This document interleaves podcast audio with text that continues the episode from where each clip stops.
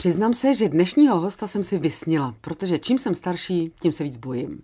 Že se mým blízkým něco stane, že jim nedokážu pomoct, že uvidím, že se někomu něco stalo a taky mu nedokážu pomoct.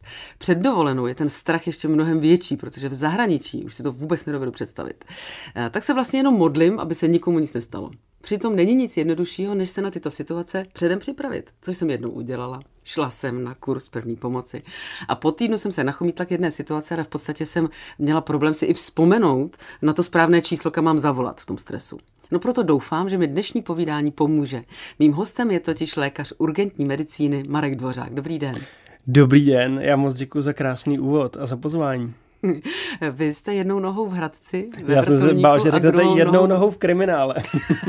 to taky, to taky. Ne, to určitě ne, ale jste jednou nohou v Hradci, Králové ve vrtulníku a pak jste také na urgentu v Motole. Kde jste častěji? Uh, plný úvazek mám na hradecké záchranné službě, takže častěji jsem v Hradci Králové, v Motole mám čtvrtku takže tam jsem zhruba jednou do týdne. Ale máte těch zaměstnavatelů máte, myslím, ještě víc, ne? To tak doktoři nějak mývají, no. že jste pořád někde. Pořád někde, ano. To se určitě nedá říct, kde pracujete raději, ne? To je asi zbytečná otázka. Eh, mně se moc líbí ta kombinace těch prací, eh, jejich společným jmenovatelem je medicína nebo urgentní medicína a ten pohled záchrankový je trošičku jiný od toho pohledu eh, ve fakultní nemocnici a obojí je velice zajímavý. Vy jste vlastně ale na tom úvodu, na tom začátku té záchrany, vlastně i tam, i tam je to vlastně podobné mm-hmm. a nikdy už vlastně to předáte potom toho pacienta na ty oddělení a už tak ty happy endy k vám nedojdou, nebo mnohdy jo, tedy. Tak takový ty opravdu jako happy endy, kdy opravdu bojujeme o život toho člověka a podaří se to, tak ty ke mně dojdou skoro vždycky, protože se osud našich pacientů přirozeně zajímáme Většina těch výjezdů záchranky nebo vzletů vrtulníku se dá nějak predikovat, jak dopadne a většina je velmi podobných, takže třeba u 80% lidí dokážu odhadnout, jak dopadnou a nemusím potom nějak jako aktivně pátrat. A takový ty zajímavý casey, takový ty zajímavý případy, kdy mm, třeba fakt nedokážeme odhadnout, jak to dopadne a doufáme, že to dopadne dobře, tak to si vždycky dokážeme nějak zjistit. Dá se říci, v jakých případech jste v největším stresu nebo už nejste ve stresu? vůbec? Uh, já se snažím zůstat co nejvíc pokorný k té medicíně, protože jakmile nejste pokorný v medicíně, tak vás to velmi rychle vytrestá. Takže jsem opatrný na to říkat, že mě ty případy nestresují. Musím říct, že čím díl to dělám, tak tím méně se mi zrychluje tepová frekvence na výjezdu, ať už jde o dítě, nebo o dopravní nehodu, nebo o nějaký jako závažný případ. A myslím si, že se snažím tam působit jako profesionál, odvíst tu práci nejlíp, jaký do, dokážu udělat.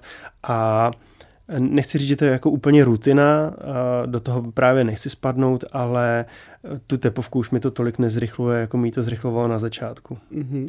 Možná bych vás pro dnešek mohla přejmenovat, na, že byste se mohl jmenovat Marek Dvořák Pokorný a byl jste dnešním hostem blízkých setkání. Mým dnešním hostem je lékař urgentní medicíny Marek Dvořák. Eh, schrnuli jsme o tom, kdy jste v nějakém stresu nebo ne, ale já jsem ve stresu pořád. A dostáváme se ke kurzu první pomoci. Kolikrát bych takový kurz musela absolvovat, abych byla jako klidnější? Kdy si člověk už na tu situaci zvykne a je schopen opravdu racionálně myslet? Na to se asi velmi těžko odpovídá, to je hodně individuální. Někdo třeba není ve stresu vůbec, mě občas překvapí, když poslouchám ty hovory na linku 155, mm jak klidní jsou někteří lidé, kteří volají třeba o dopravní nehody a opravdu jako velmi lucidně nám sdělí, co se stalo, kde se stalo, kolik tam je lidí zaklíněných, kolik tam je lidí v bezvědomí, poprosí, abychom přijeli nebo přiletěli a úplně jako plynule klidně komunikují s tou operátorkou. A na druhou stranu se najdou lidé, kteří jako velice hystericky volají, ať přijede záchranka hned, teď, okamžitě, ani nejsou schopni říct adresu a přitom jde o nějakou jako úplnou banalitu. Hmm. Takže to je asi hodně individuální, každý jsme zvyklí prožívat různé věci jinak a jinak je prezentovat, tam záleží na mnoha faktorech ale principem první pomoci fakt není to, abyste obsáhli všechny stavy, které můžou přijít. Principem té správně učené první pomoci je to, abyste toho člověka udrželi při životě, než přijde záchranka. A to ve velkých městech eh, dokážeme třeba do pěti až osmi minut. A jsou stavy a jich jenom pár, kdy pomoc lajka je jako nezbytná. Bez toho, aniž by mu ten lajk pomohl, těch 5 až 8 minut, tak ten člověk zemře. Mm-hmm. To je třeba zástava oběhu, dušení, masivní krvácení a tak podobně. A, a my potřebujeme lajka, který toho člověka udržuje při životě, tak jak mu třeba řekne operátor tísňové linky. Když se to nestane, tak my přijedeme a většinou konstatujeme, že ten člověk zemřel. Když se to stane, tak jsou to pak taková ta šťastná setkání, kdy s náma ty lidi mluví, děkují nám, usmívají se na nás a píšou si nové datum narození. Já jsem už zmínila, že jsem ten jeden kurz pomoci absolvovala a jsem moc ráda, že jste tady, protože mi musíte odpovědět na jednu otázku. protože když jsem před 20 lety natáčela nějakou reportáž, tak se říkalo, že už se umělé dýchání nedělá. Zřejmě mm. chtějí motivovat lidi, aby se tak jako to nebylo žina dominantní, úplně každý třeba nevypadá dobře, nechce se mm-hmm. někomu do toho, tak aby je neodradili. Mm-hmm. A když jsem dělala ten kurz první pomoci, což je třeba, nevím, pět let zpátky možná, už to letí, tak mi bylo řečeno, že se to naopak zpátky dělat musí, protože se okysličit prostě ten, ta krev nebo ten mozek prostě musí mm. do těch sedmi minut. Mm. A že se to tehdy říkalo, protože ta záchranka právě do těch sedmi minut vždycky mm. přijede. Mm. Což ale není mm. vždycky úplně, že na malých mm. městech třeba mm. pravda. Uh... Teď přemýšlím, jak odpovědět, abych vám to ještě víc nezamotal. Tak odpovím zase jednoduše. Když se opřeme o doporučení Evropské resuscitační rady, která je pro nás stěžejní, tak pokud se bavíme o dospělém člověku a první pomoci holých rukou na ulici od lajka, tak skutečně nemusíte provádět umělé dýchání. Stačí nám, když, eh, pokud je to indikované, a k tomu se dostaneme ještě, tak když toho člověka položíte na záda, zavoláte záchranku a stlačujete mu hrudník. A dýchat do něj nemusíte. Nemusíte. No, ale... A i tak se může ten člověk zachránit. Protože většina lidí, kteří kolabují na ulici, dospělých, tak mají kardiální problém. Mají problém se srdcem. Zastaví se srdce, dojde fibrilace komor, nebo mají masivní infarkt a ve chvíli, kdy padají na tu zem v bezvědomí, tak mají ještě okysličný organismus. To jim stačí na těch 5 až 8 minut a stačí, abyste rozháněli tu krev po těle tím, že stlačujete hrudník. No ale když je to na malém městě a do 8 minut sanitka nepřijede, tak musím dát umělé dýchání, abych to prostě krev. V životě musíte mít štěstí. No. A, aby to někdo viděl, ten kolaps, aby vám někdo pomohl, aby tam byla rychle záchranka. A, Máme i lidi, kteří byli resuscitováni laicky třeba 15-16 minut a jsou naprosto v pořádku mm-hmm. a nedostávali umělé dýchání. Ono to důležité je, samozřejmě, ten mozek potřebuje kyslík, ten je pro ně úplně zásadní. Ale my to lajky neučíme, protože to je poměrně složitý. Za prvý, není úplně jednoduchý do toho člověka vdechnout tak, aby to bylo efektivní. Mm-hmm. Musí se u toho udělat spousta věcí, které si musíte vyzkoušet, nacvičit, ideálně v nějakém intervalu opakovat, abyste to nezapomněla. Je to prostě složitý proces docela. A, a když se o to lidi pokouší a neumí to, tak vlastně ztrácí čas a nedochází ani k tomu stlačování hrudníku, který je úplně zásadní. Takže proto ty léky učíme, aby aspoň efektivně stlačovali hrudník a tím tomu člověku dospělému pomůžou nejvíc. Stlačování hrudníku je do takových, jako je to poměrně fyzicky náročná věc, mm-hmm. to si musíme říct, to jsem si taky zkoušela. Mm-hmm. Stlačuje se do takových 5 až 7 centimetrů, mm. opravdu. 5 až 6 říkáme. A zpíváte si u toho rolničky, rolničky, pak no, vám dal hlas. To je jeden z takových trošku rozšířených mýtů, protože rolničky, eh, sama jste teďka ukázala, že jde zaspívat různou frekvencí, že můžete zpívat rolničky, rolničky. A nemůžete, když jste ve stresu, tak jdete rolničky, rolničky, kdo pak vám dal hlas. Takže ta frekvence, mhm. kterou my chceme, tak je kolem 100 až 120 za minutu. A vy jste schopná to vyspívat od 60 do 180. Hmm. Tak my spíš doporučujeme, aby ten člověk si prostě jenom počítal. Raz, dva, tři, čtyři, pět, 6, 7, 8 a tím docíte zhruba ty stovky. Vy máte nesmírnou výhodu, pokud někoho spatříte, jak skolaboval na ulici, tak uděláte jednu věc a to je, že vytočíte linku 155.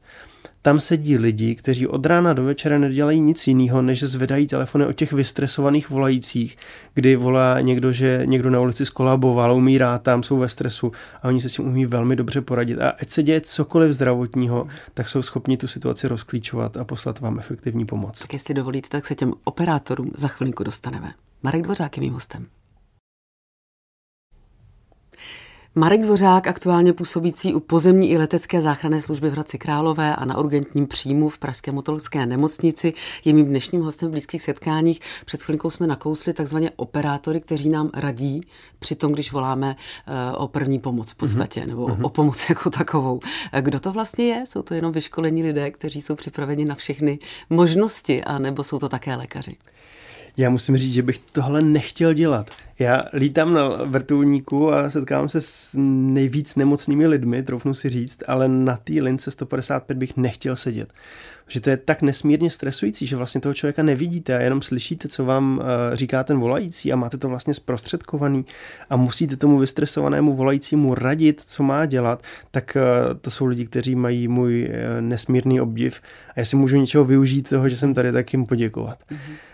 Um, no a jsou to zdravotniční profesionálové, jsou to zdravotničtí záchranáři anebo lidé, zdravotníci s kurzem operačního řízení, uh, kde vlastně jsou vyškolení přesně na tohle, rozpoznat, jaký, o jaký se jedná stav a jak efektivně pomoci tomu člověku, který, který volá a který je zraněný, uh, bez toho, aniž by tam byli přítomni. A mají na to spoustu takových tričků, uh, jak to udělat, aby to fakt bylo efektivní a poradí se opravdu se vším. Mm-hmm. Určitě vám pomáhá i aplikace Záchranka, protože jsem slyšela, že nejhorší vlastně pro vás je, že ten člověk je v takovém stresu, že nedokáže říct, kde je. Mm. A mnohdy to ani neví, třeba je v lese po autonehodě, neví, mm. kde je, kde se to stalo. Tak ta záchranka vám pomůže? Funguje i když je člověk jak takzvaně není online? Ano, no když není online, tak je to komplikovanější, protože to využívá datový přenos, ale jsou tam mhm. taky nějaké triky, jak toho člověka najít. A ano, aplikace záchranka v tomhle velmi pomáhá, zejména v té lokalizaci eh, toho zraněného nebo nemocného mm, člověka. Mm-hmm. Ale má řadu dalších věcí. Ono nám třeba, když voláte přes aplikaci záchranka, tak nám na dispečinku ukáže, pokud tam máte vyplněné ty svoje zdravotní údaje, pokud voláte pro sebe, tak vidíme třeba vaše rodné číslo, s čím se léčíte, což někdy může pomoct. Vidíme, jaký máte stav baterky, takže ten operátor, když vidí, že voláte a máte 3% baterie, tak se nejdřív zeptá na ty naprosto klíčové věci, protože předpokládá, že ten hovor brzy vypadne a umí to řadu takových dobrých věcí.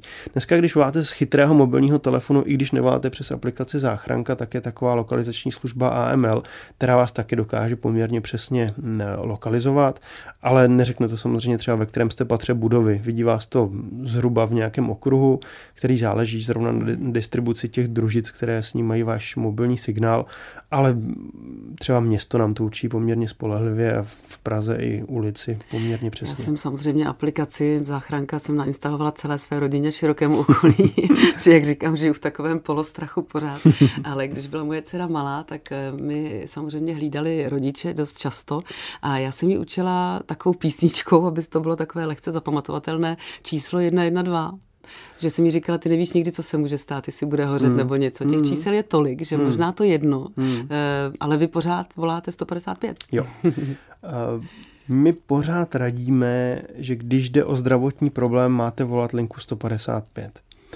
Je, důvod je jednoduchý. Když vytočíte linku 112 odkudkoliv z České republiky, tak první, kdo vám to zvedne, tak je hasič, který nemá právě to zdravotnické vzdělání on vás nějakým základním způsobem vytěží, zjistí, co se děje a ve chvíli, kdy zjistí, že jde skutečně izolovaně o zdravotní problém, tak udělá to, že vás přepojí na linku 155. Mm a to nějakou dobu trvá. Oni to dělají velmi rychle, oni jsou šikovní, ale přece jenom, když jde někomu opravdu o život a stříká z něj krev, anebo fakt potřebuje začít hnedka resuscitovat, tak i těch 30-40 vteřin toho zdržení voláním na linku 112 může být pro toho člověka poměrně důležitých. Takže pokud jste schopni si vzpomenout na linku 155 a máte někoho, kdo má zdravotní problém, vytočte raději linku 155. Pokud ne, nebo se jedná o nějaký opravdu trouble, který je pro IZS, kdy potřebujete i hasiče, i policii, i záchranku, tak OK, 112 je fajn, protože je schopná aktivovat všechny tyhle složky najednou. Mimochodem, i vaše telefonní číslo končí 155, je to no. taková náhoda. to se tak někdy stane. to se tak někdy stane, říká Marek Dvořák, lékař urgentní medicíny v blízkých setkáních. Stále se bavíme o první pomoci, o kurzu první pomoci a tak dále eh, s Markem Dvořákem, slavným záchranářem, se tak dalo říct. Slavný. Jste vlastně strašně slavný. Jo. A já už jsem zmínila, naťukla jsem děti. Od kdy bychom měli tak děti zasvěcovat do toho, že se může něco stát? Přeci jenom člověk je nechce strašit, hmm. ale hmm. nějaké ty základy by možná byly dobré už jako od dětství. Já jsem nedávno podpořila takový eh, projekt na Instagramu První pomoc hrou, hmm. ale už šlo o starší děti, už, hmm. už jako školní. Mm-hmm. Tak kdybychom tak měli říct, jako, že když hlídá babička, že se může něco stát? Mm. To je těžká otázka. No. Já nejsem dětský psycholog, abych na tohle dokázal úplně mm. jako odpovědně odpovědět, ale eh, třeba i Evropská resuscitační rada se docela hodně zaměřuje na děti. Mm, jsou dvě skupiny lidí, o kterých se říká, že poskytují první pomoc nejlíp. A to jsou prostitutky a děti. Jak Prostitutky, to? protože se nebojí toho lidského kontaktu, že se nebojí toho člověka dotknout, takže prostě, mm-hmm. když je nějaký průšvih, tak jsou schopní to mm, zmanagovat poměrně efektivně. Mm-hmm. Děti se nebojí, jsou bezprostřední, nemají předsudky a vlastně jsou schopní tu záchranku zavolat a poslouchají toho operátora, upřímně řeknou, co vidí a vlastně nebojí se těch konsekvencí, nebojí se třeba, že něco chytnou nebo že bude z toho nějaký průšvih často a fakt jsou jako velice kompliantní v poskytování první pomoci, poslouchají, co jim ten operátor říká, protože jsou zvyklí většinou poslouchat třeba ze školy, takže jako děti jsou vlastně ideální na to poskytovat první pomoc. Druhá věc je, že pro ně to může být psychicky náročné. Máme pár velmi smutných případů, kdy děti třeba resuscitovali své rodiče, protože byli jediný, kdo byl doma a, a volali záchranku, ale pokud nemluvíme o zneužití záchranné služby, což je taky trošku jako dětská parketa, ale to je zase tím, mm. že se ty děti zkouší, co to umí a, a, a prostě tak jsou to děti. No. Mm. Ale když opravdu volají záchranku, když je to potřeba, tak s tím máme velmi dobrou zkušenost. A to je asi na každém rodiči, jak zná své dítě, kdy už je schopné vstřebávat ty informace o tom, kdy je vhodný poskytnout první pomoc, nebo uh, můžeme začít úplnými základy, třeba právě naučit to volání na tísňovou linku a že když se něco zdravotního stane, vytoč tuhle tu linku dětskou hrou, tak jak jste řekla, 158, 150, 155, anebo i tu 112 naučit. A třeba je učit jenom ohledu plnosti, že když se něco stane, tak se nebá, že z toho bude průšvih, ale zavolat někoho dospělého, zavolat pomoc svýmu kamarádovi a tak nějak jako postup postupně. A jsou vůbec ještě takové ty kurzy, které my jsme absolvovali na základní škole? Je to ještě povinné, nebo už je to opravdu jenom, když tedy někdo chce? Říkám... Myslím si, že v osnovách i pro základní školu, eh, já přesně nevím, jak se to jmenuje, ale jsou předměty, kde se přesně tímhle zabývají. My to, co se jmenuje. tu andulu takovou, tu slavnou panu, mm, to už, už mm, není. Asi standardně ve školách ty anduly úplně nemývají, ale nevím, nevím. Bylo by to fajn, kdyby to bylo. Jak už jsem řekla, vy jste opravdu slavný záchranář, děti k vám zlíží. Ježiš, no Nechodíte ne. občas jako host třeba právě na takové kurzy? Já musím říct, že pokud jako jsem za něco jako velmi rád na tom Instagramu a na těch sociálních sítích, tak eh, ne úplně tak děti, ale jsou to ti sledující, kteří budou dělat tu zdravotnickou profesi. A je vždycky moc krásný, že když napíšou, že něco, co tam píšu, tak je pro ně inspirativní a že eh, těží z toho třeba do svých budoucích praxí. To si hmm. myslím, že je moc hezký a to mě opravdu jako upřímně velmi zahřeje. Já vím, že asi nemůžeme úplně srovnávat se zahraničím, ale jak jsme na tom my jako Češi? Jsme schopní pomáhat, když se něco takového akutního stane? Já bych asi byl hodnej. Já si myslím, že jo. Já si myslím, že jo.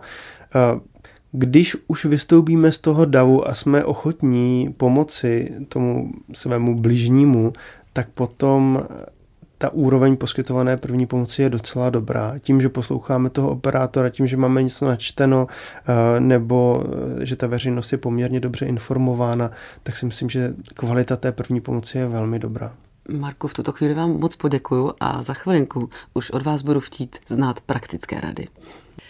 Já bych nechtěla, aby blízká setkání působila jako taková poradna, ale když už vás tady máme, Marku Dvořáku, lékaři urgentní medicíny, tak se vás nemohu nezeptat na praktické rady. Eh, jak se chovat například, nebo existuje spousta mýtů, když eh, se někdo popálí, ať je to dítě nebo kdokoliv doma nějakým způsobem, eh, tak se samozřejmě říká chladit, ale někdo už zase říká neledovat. Uh-huh, Co je pravda? Já se zase, já trošku uzavřu ten kruh zase, jo, a, protože těch stavů, které se vám můžou přihodit, je opravdu jako nespočet a není v našich silách to tady celé postihnout v rámci našeho pořadu, mm-hmm. nebo vašeho pořadu. Ano, ano. a takže ve chvíli, kdy se stane cokoliv zdravotního a máte nějaký trouble, který vyžaduje poskytnutí první pomoci, zavolejte 155 a poslouchejte, co vám říká ten operátor, uděláte to nejlíp, jak, jak je to možné. Ale abych se vrátil k vaší otázce. Eh, co se týče popálení nebo opařenin, ano, chladit a neledovat, máte pravdu. A proč? Uh, je to kvůli vlastně cévnímu prokrvení, je to kvůli podchlazení toho člověka. Ty popálniny nebo opařeniny doporučujeme chladit příjemně studenou vodou, což představuje, když je někdo jako exaktní, tak 8 až 12 stupňů, když si mhm. změříte teplotu, tak aby to prostě příjemně chladilo a mělo by to být až do vymizení pocitu bolesti, což v praxi znamená, že fakt můžete chladit třeba 3-4 hodiny. Mm-hmm. A pokud je to samozřejmě popálenina nebo opařenina drobného rozsahu, kterou zvládnete doma sami. Jakmile už to je větší, to znamená, jsou tam puchýře a ta plocha je mm, veliká, což je samozřejmě těžké definovat. U dítěte veliká plocha znamená třeba dvě, tři jeho dlaně. Hmm. A tak už voláte záchranku a my už se o to postaráme a toho pacienta většinou vozíme do specializovaného centra, takzvaného popálninového centra, kde dostane nejlepší péči. Když se dostaneme k zaskočení, když někdo jí, tedy hmm. je to dušení hmm. a tam se chováme trošku asi jinak u dítěte, hmm. tak je tam nějaké upozornění, že ho nemáme třeba dávat hlavou hmm. zůru a podobně? Hmm. No to dušení je opravdu jeden ze stavů, kdy rozhodují vteřiny. Když si teď usmyslíme, jsme tady v Praze, v centru Prahy, že tady chceme mít záchranku, teď hned, tak ono to nikdy nebude teď hned. Ona tady fakt bude za 5 až 8 minut, přestože jsme v centru Prahy, protože ji musíme zavolat, oni dostanou pagerovou výzvu, musí nastoupit do auta, přijet, vyndat si věci z auta, vylíst tady do druhého patra, najít nás, takže to nemůže být hned. A ve chvíli, kdy se dusíte tak, že vám neprojde ani molekula vzduchu do plic, tak máte několik desítek vteřin, než ztratíte vědomí a několik dalších desítek vteřin, než se vám tím zastaví srdce. Čili to je jeden ze stavů, kdy bez pomoci lajka to je velmi, velmi komplikované. A byl tady nedávno v Praze jeden velmi smutný případ mladého člověka, který vlastně v, v restauraci v centru Prahy zemřel na to, že mu se skočil kus masa. Takže ve chvíli, kdy se někdo dusí, my se ho zeptáme, dusíš se, aby jsme to opravdu ověřili, protože může mít jinou zdravotní komplikaci, která tak vypadá. On nám většinou kývne, ano, dusím se. A v tu chvíli my musíme udělat to, že pokud kašle, tak ho jenom podpoříme v kašli, protože kašel znamená, že tam něco prochází, je schopný se nadechnout, udělat ten kašlací mechanismus a vypudit to těleso tím kašlem, takže ho podporujeme v kašli. Pokud není schopný zakašlat a uh, opravdu se dusí, tak eh, se stoupneme za něj nebo vedle něj a dáme mu pět úderů mezi lopatky. Jeden, druhý, třetí, čtvrtý, pátý. Vždycky se podíváme, jestli se to povedlo, ale ty údery musí být opravdu velmi, velmi razantní. Mm-hmm. A, tak, jako dlaní nebo pěstí? Dlaní, dlaní mezi lopatky. A představte si to, tohle je hrubá fyzika. Vy musíte z trubičky, která má průměr 1 cm, vymlátit doslova nějaký kus rozžvíkaného nebo částečně rozžvíkaného třeba masa nebo potraviny, aby to skutečně vyletělo. Aby ten člověk v předklonu třeba? Nebo... Ideálně, když bude trošku předkloněný. Mm-hmm. A když se tohle nepovede, tak děláme takzvaný Heimlichův manévr. A stoupneme se za něj, dáme svojí pěst na jeho nadbřišek, na takový ten trojuhelník, druhou ruku si dáme přes tu pěst a razantně stlačíme směrem k sobě a nahoru. Mm-hmm. A zase principem je to, že se snažíme zvýšit nitrohrudní tlak, aby to cizí těleso se zkrátka vypudilo. A tohle zase můžeme až pětkrát zopakovat. U těch dětí je to to samé.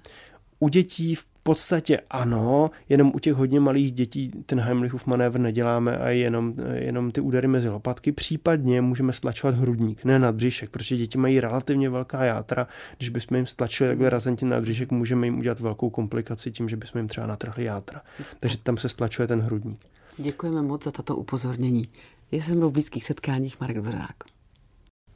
Stále posloucháte Blízká setkání. Dnes je tady se mnou Marek Dvořák, nejslavnější záchranář ze všech v Čechách a tak dále. Jejde, My jsme se pomalu dostali k samotné resuscitaci. Jak poznám, že vlastně se mám, že mám začít? Mm-hmm. Velmi jednoduše. člověk, který potřebuje resuscitovat, vypadá vždycky velmi podobně. A ten člověk je v bezvědomí, to znamená nereaguje na vás. Když ho oslovíte, zatřesete s ním, třeba mu uděláte nějaký bolestivý podnět, tak nereaguje a potom nedýchá, a nebo dýchá jakkoliv jinak, než je normální. Mm. Což je taková jako obezlička, protože existuje něco, čemu se říká lapavé dýchání, což je velmi zrádná věc. Pacient, který má zástavu oběhu, tak může lapat po dechu. Vypadá jako když vyndáte kapra z vody a on lape, lape vlastně po dechu nebo po, mm. po kyslíku.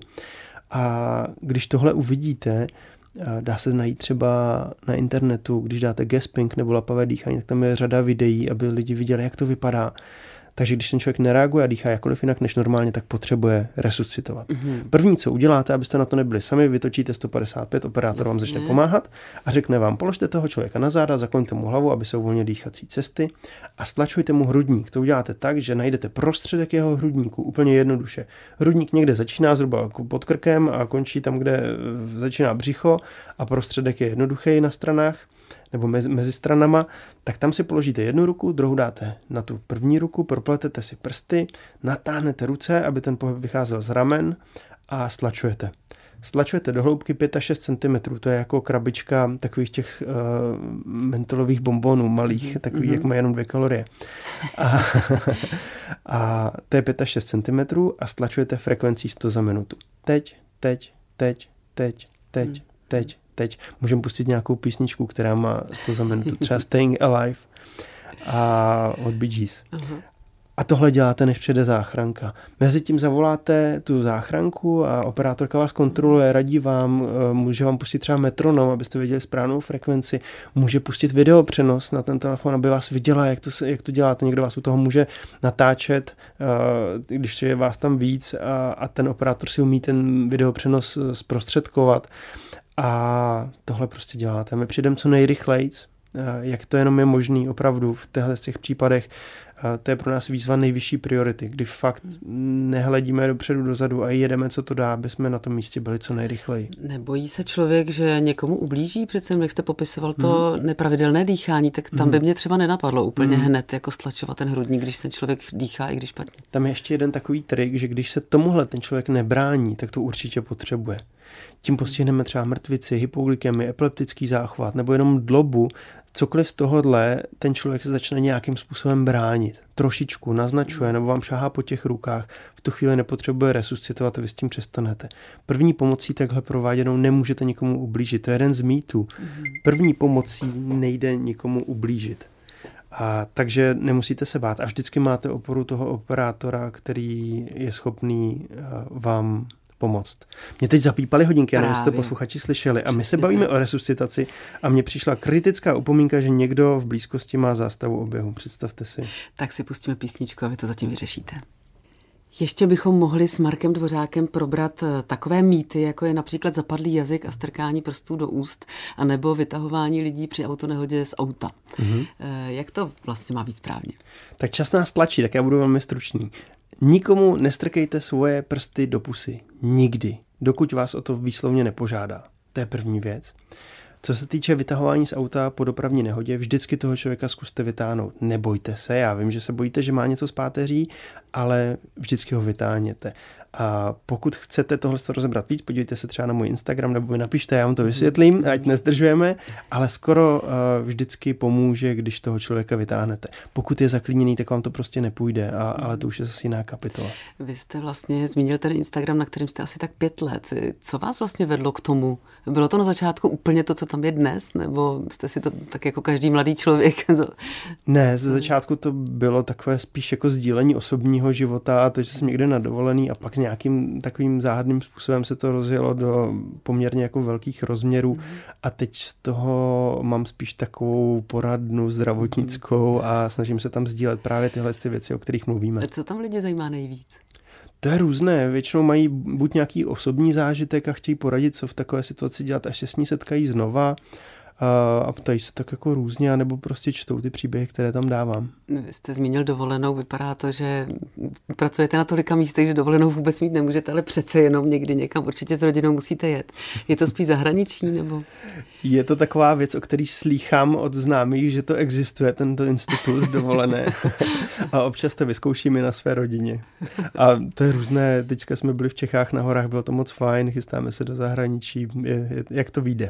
Možná v zahraničí byste byl víc v klidu, že vás tam jako nikdo nezavolá. Vy děláte, jako kdybych byl Brad Pitt, to já zase tak slavný si určitě nepřijdu. Ne, ale myslím si právě v té zdravotní, jako že když jste na horách a někoho vidíte, že se nějakému že něco stane, takže vám určitě můžou ty hodinky zapípat, takhle jsem to myslel. To mě zase moje zdravotnická duše nedá, když vidím někoho spadlého na lyžích nebo dopravní nehodu, ať je to kdekoliv, tak stejně zastavuju. Vy musíte být určitě v dobré fyzické kondici a když řeknu MMA, tak se hmm. vám rozáří oči.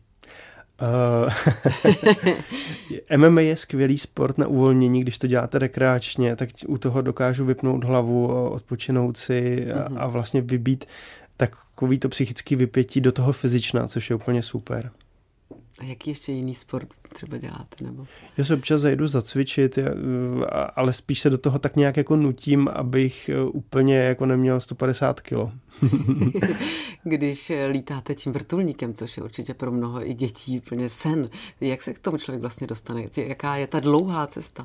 No vy jste to pojmenovala, pro mě to byl vlastně sen od dětství a já už jsem někdy pů, třeba ve 12 letech věděl, že budu lítat s vrtulníkem a šel mm-hmm. jsem mhm. si zatím tak dlouho, až se mi to vlastně splnilo. A jak dlouho to je? To jako tam asi nemůže úplně každý absolvent hned, nebo jo? Uh, lítám od roku 2015. Takže vlastně hnedka po tom, co jsem splnil ty kvalifikační předpoklady, tak jsem se tam dral. A spoustu dětí určitě chce být také tím pilotem. Hmm. Ten pilot má také nějaký takový zdravotnický kurz, nebo jenom řídí a čeká? Uh, no, jenom řídí, uh, aby jsme se jich úplně nedokli. Ono jenom řídit vrtulník je poměrně komplikovaná záležitost. Uh, oni nemají zdravotnické vzdělání, ale velmi nám pomáhají. Třeba když jsme někde sami u dopravní nehody, tak fakt jako technicky nám velmi pomůžou ti kluci a jsou šikovní a nedáme na ně dopustit. Pane doktore, já jsem moc ráda, že jste přišel. Jsem strašně ráda za vaše rady. A když tedy bychom ještě jednou zopakovali váš Instagram, že určitě to bude dobré i pro ty, kteří slyšeli třeba jenom kousek našeho rozhovoru a chtěli by vědět něco víc, tak vás určitě můžou kontaktovat tam. Jste tam často. určitě odepíšu, ale nějakou dobu mi to zabere, protože těch dotazů tam schodí skutečně hodně. Moc děkuji za pozvání, bylo to super. Posluchačům přeju, ať nás nikdy nepotřebují. Mějte se moc krásně. Mým dnešním hostem byl lékař urgentní medicíny Marek Dvořák a zítra už Tereska Kostková v Radiokafé Vinohradská 12 přivítá herce Marka Němce. Naschledanou.